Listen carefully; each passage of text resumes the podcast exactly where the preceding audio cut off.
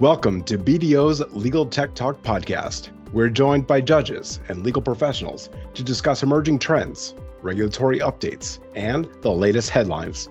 We'll provide tips to help your law firms and legal departments make the most out of legal tech. Hi, everyone. I'm Jared Crafton, BDO's Forensic Technology Practice Leader. And I'm Daniel Gold, BDO's Managing Director of the Enterprise eDiscovery Managed Services Practice. Let's get started with this episode's exciting topic. All right, welcome to another edition of BDO's Legal Tech Talk podcast. We are joined in the virtual podcast recording studio with two incredible litigators here Madelaine Lane and Scott Carvo. They come to us from the law firm of Warner Norcross and Judd. And Warner Norcross and Judd is a corporate law firm, over 200 attorneys serving clients in eight different offices across Michigan. They're one of the largest law firms in Michigan. And they work in virtually all areas of business law. Madelaine, Scott, welcome to the show. We're so happy to have you here. Thank you so much. Thanks for having us. We're we're thrilled to get to chat with you and tell you a little bit more about what we do in the e-discovery space. Well, we're excited about it as well. Now listen, you know, I could read off your bios very well. You know, I can read it off just as good as Jared can, maybe a little bit better, but it's good to hear in your own words. Uh, Madelaine Scott, tell us a little bit about yourselves, a little bit about your practice to get started.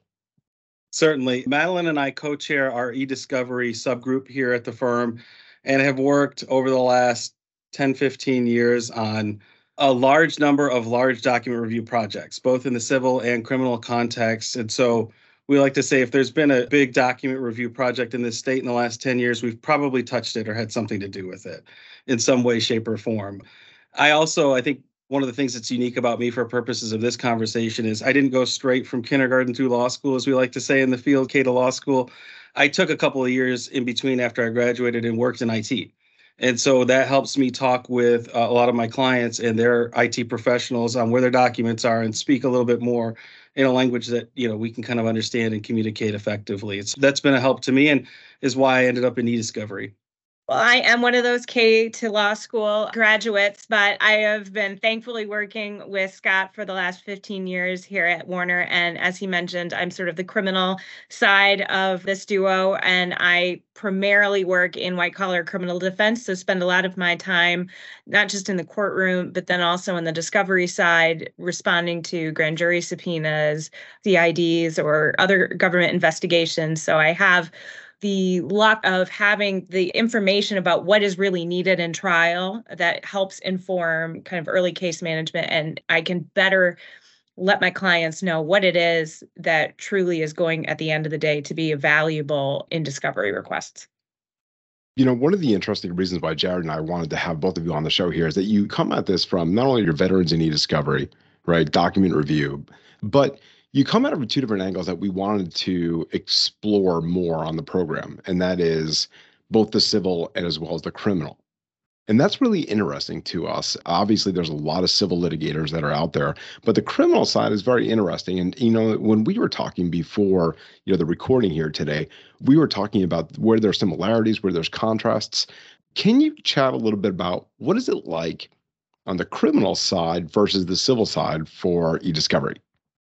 I agree with you. I do think that there are some similarities, but primarily what we see are differences. I think in large part, the criminal bar is about five to 10 years behind the civil bar in terms of the use of technology assisted review, the use of early case assessment, and sort of really embracing the different technological tools that we have to call documents at the front end to really get at what both sides at the end of the day are going to consider to be the key documents. And part of that, I think, is the fact that many government attorneys and certainly many defense counsel, especially those working in public defense, so your federal public defender's office, state defender's offices, don't have access to the type of vendor support or databases that you know the four of us kind of work in every day and so when you don't get a chance to work with that technology a lot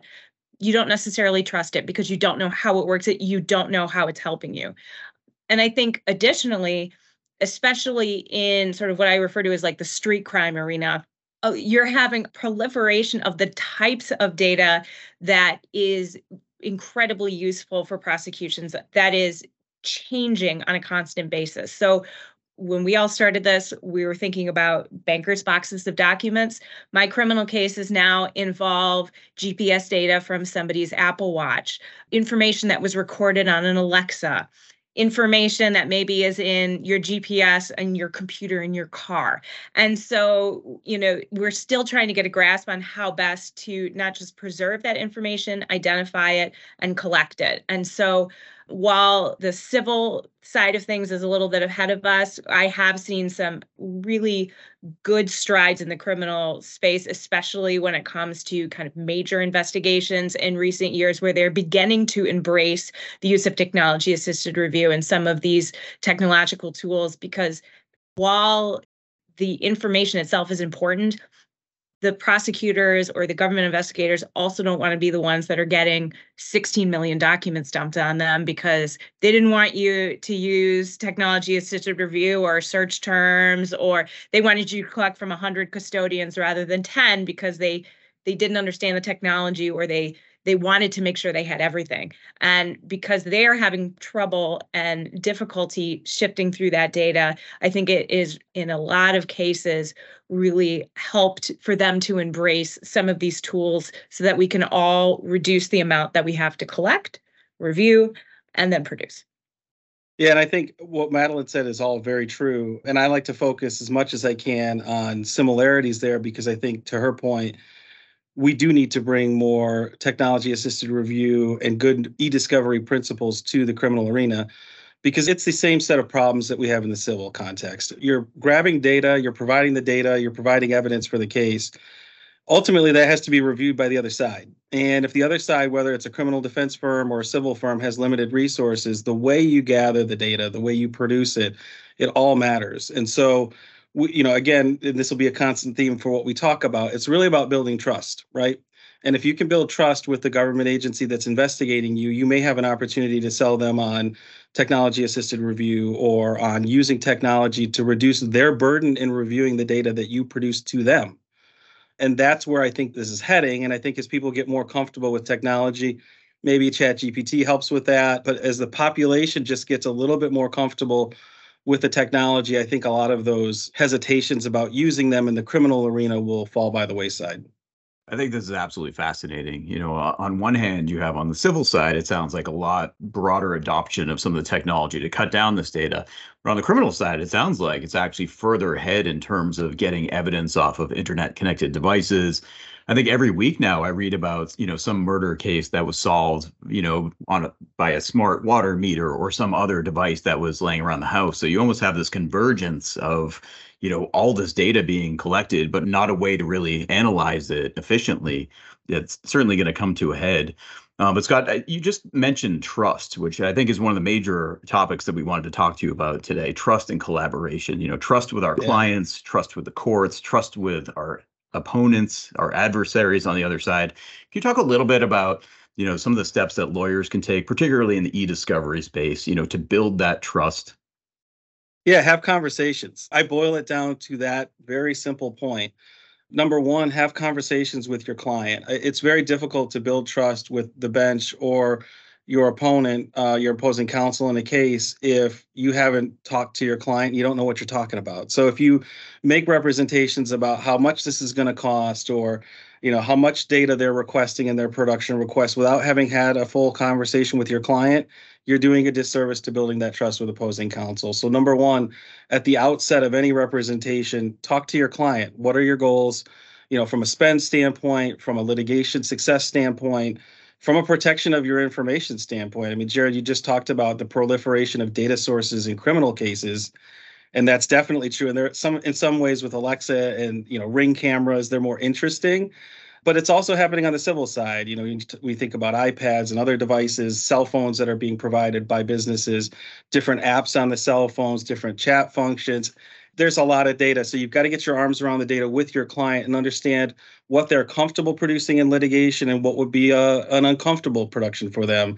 Maybe they've got some trade secrets that they don't want to go out the door. So having that conversation with your client first so that you've got your goals aligned and then having a conversation very early on with opposing counsel.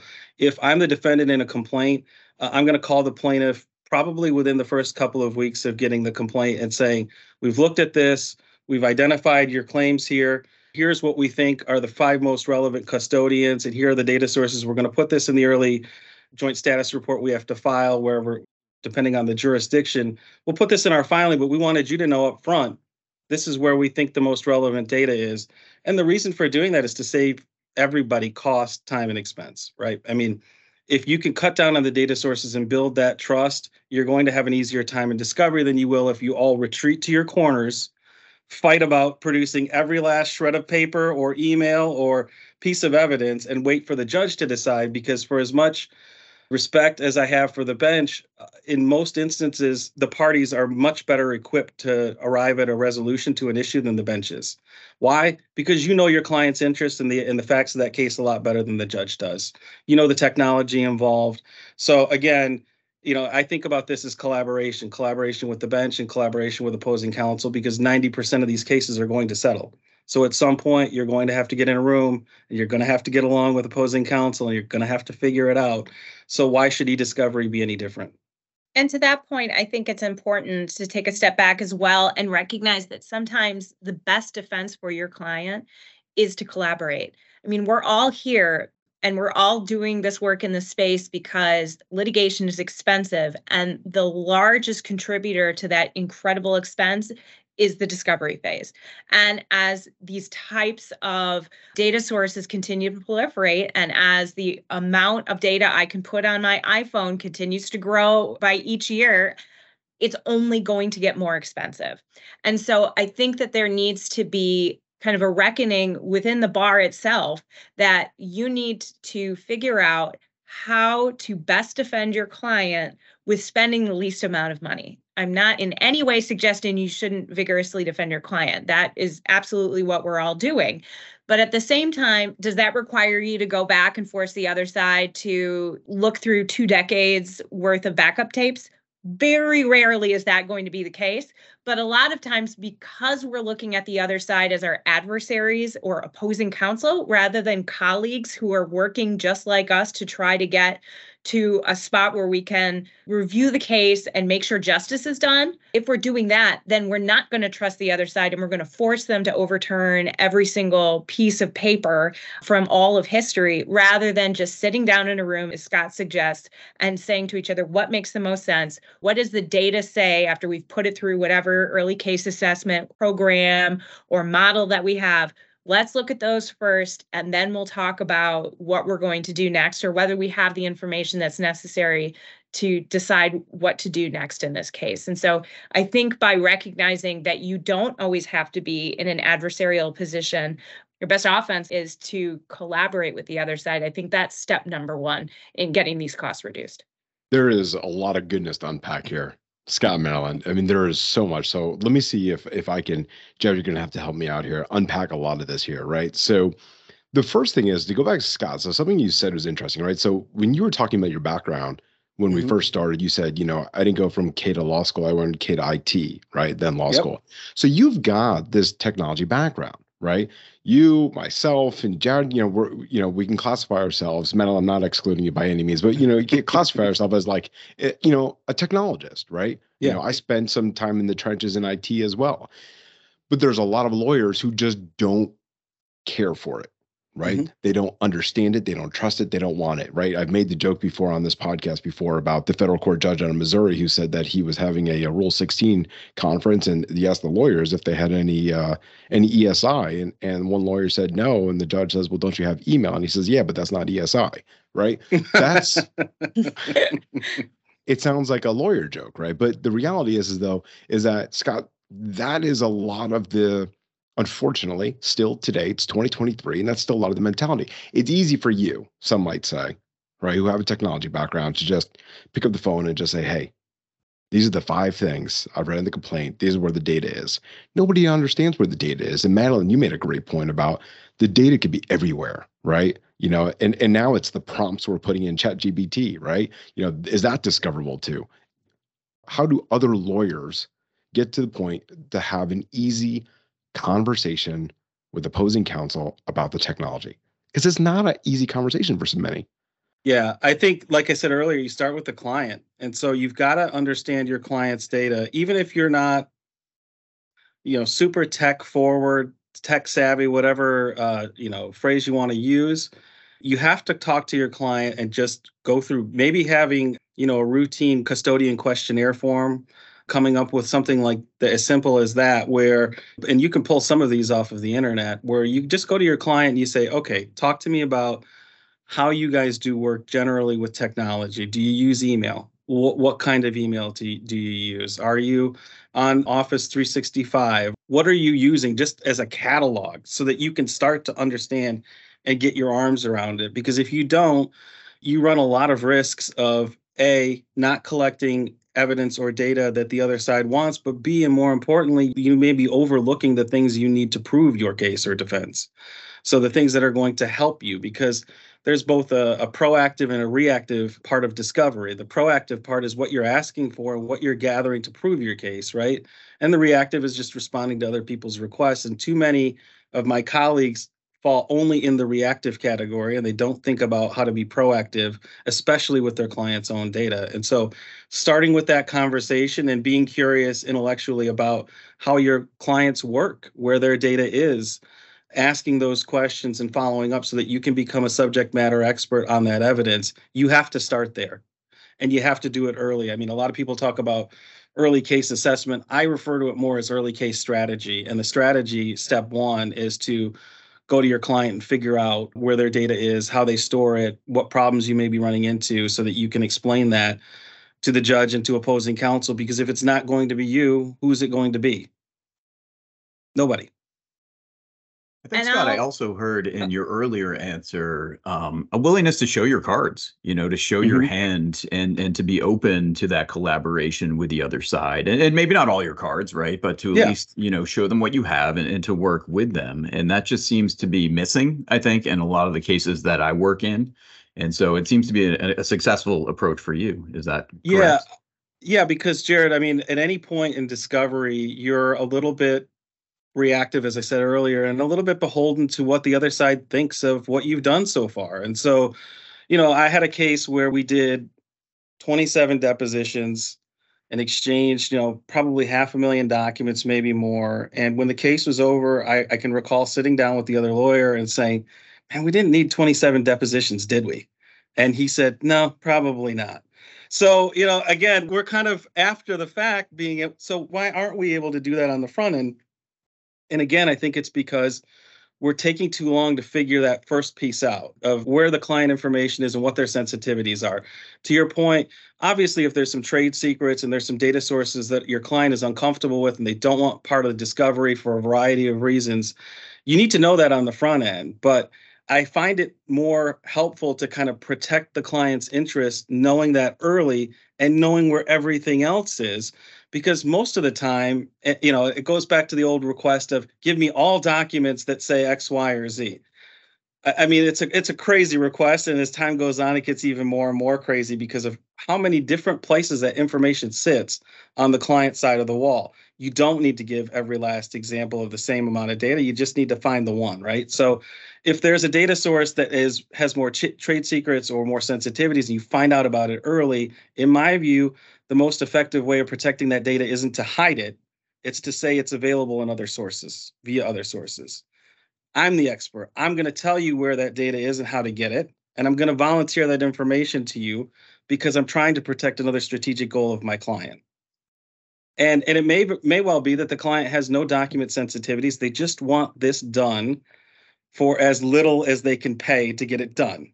Most of my clients fall into that category in some way, shape, or form and that's the most effective way of doing that too because like i said you know to settle a case or to be done with discovery to not get another motion to compel you have to satiate in some ways the other side And the only way to do that is to build trust and to offer uh, and to offer data sources and information to them. If you're just trying to hide everything, you're not going to get anywhere and you're going to end up in motion practice and spending more money than you intended. Well, and, and typically that is what happens. So let, let me take another step backwards and something else you guys had said. This is getting to a really, really good place and exactly where we want to go in, in this podcast, right? So, Madelaine, I'm going to start with you. We're talking about word choices that we use as lawyers.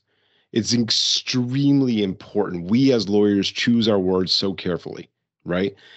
Yet, the words that we use have a direct correlation on how much money we're spending in litigation, i.e., we call our opposing counsel our adversaries, right? And then we talk about uh, a demand for motions, right? You know, demand for discovery, right? There's different words we can use. And when we talk about the word cooperation, it's like, oh my gosh, no, right? My client is not paying me, right? to cooperate and to be transparent. It's considered weak.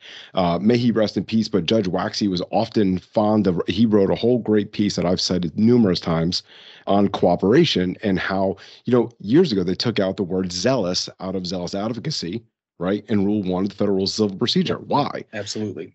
Right? Because zealous advocate, advocacy is not the adjective that we need to be putting, not in this day and age the Sedona Conference talks about it's too late for gamesmanship, right, and hiding the ball and discovery. And that was 2010 when they wrote the, the Cooperation Proclamation, right?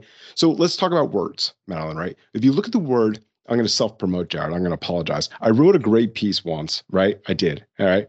There, there was my self promotion, Jared.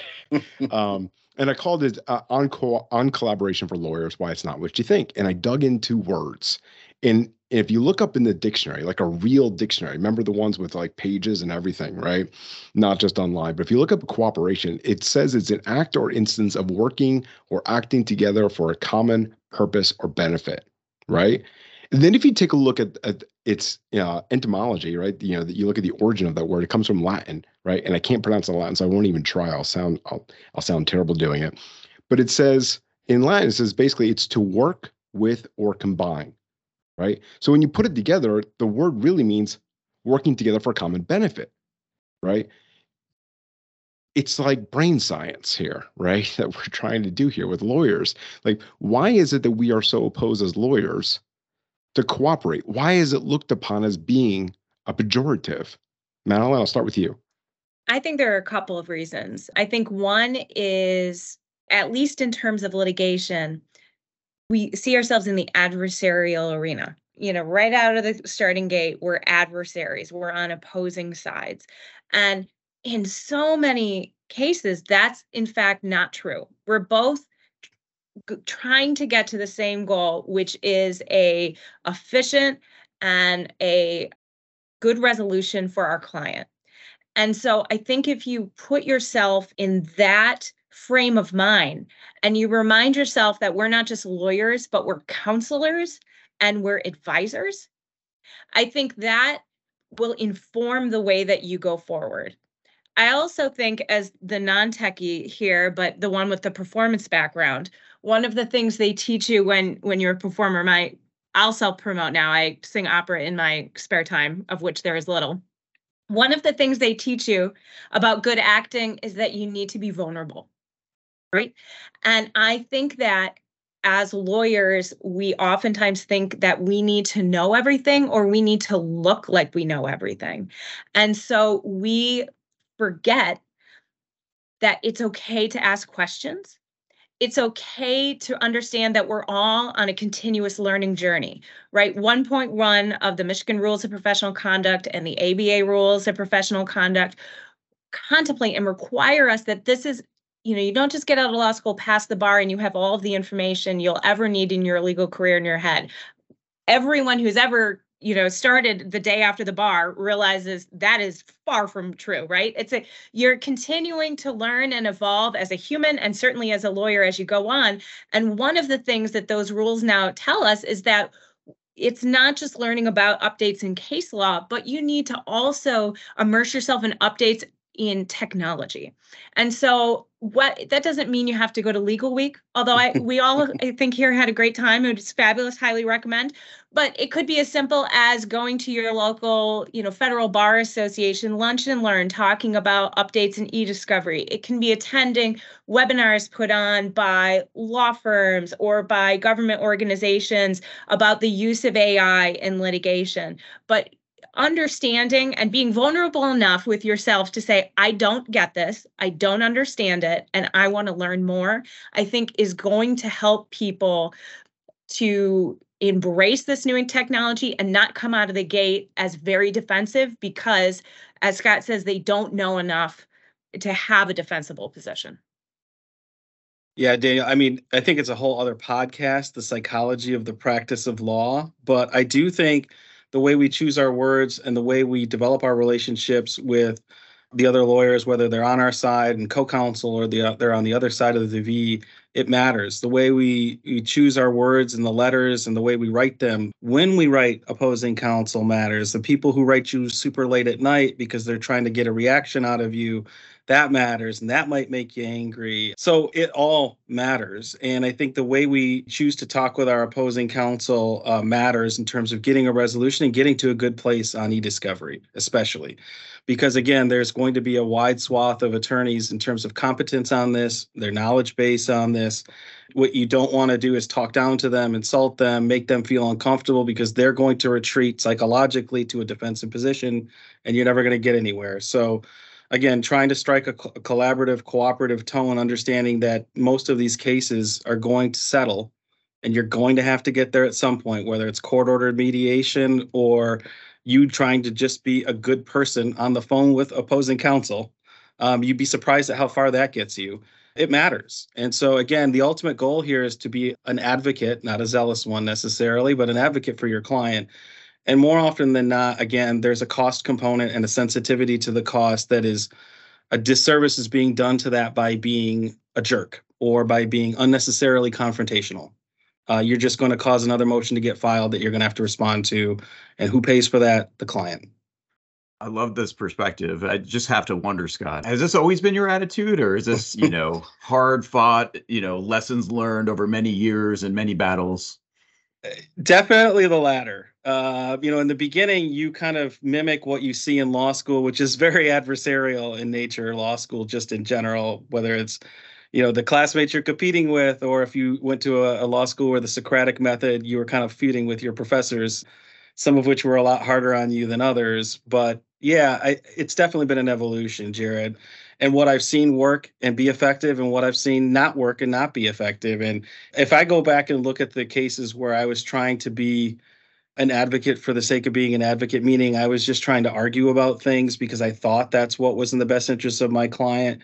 Those cases took longer to resolve. They had unnecessary fights in them, um, which I'm sure we thought were necessary at the time. But with the benefit of hindsight, you start to see where you can cut costs and cut headaches and cut expenses by just being cooperative. And again, that might not be your client's goal in that particular piece of litigation, depending on what's going on. But more often than not, it is. And, and over time, I've found that the most effective way to reduce e discovery spend in existing litigation is cooperation. And I've seen it time and time again. And so yes, I'm a very staunch advocate of that now. Wasn't always in the beginning, but I've learned over the years that that tends to be what gets my client the best result. Madelaine, you were talking before about being a performer and about how they teach you in acting, et cetera, about the vulnerability. And I was thinking about this in this spirit of transparency and cooperation and reducing costs by understanding the technology, et cetera. You know, Brene Brown was famous for saying, or is famous for saying, that vulnerability is the birthplace of innovation, creativity, and change. And I'm thinking about the change part. And I think something that we all learned, and I hope all of the listeners learned listening to the podcast here today, change is okay right? Just like vulnerability is okay. And if we empower ourselves through knowledge, if we choose accountability and we strive for creating exceptional experiences every day and we put our clients first, then we'll adhere to those ethical responsibilities that we've got under the rules of professional responsibility. And we can adhere to Federal Rules Civil Procedure 1 that says we should have a just, speedy, inexpensive approach to all of our matters. So thank you both very much for teaching that to all of us and to all of the listeners out there. Thank you very much for having us. Thank you. All right. And I didn't even ask you to sing, Madelaine. So, all right. Uh, next time. Next time. Next time. Next time. Next time. Thank you both very, very much. This is very, very enjoyable. Jared, anything else from you? This was a ton of fun and very insightful. Madelaine Lane, Scott Carvo, thanks a lot for coming on. Thanks for having me. Thank us. you both.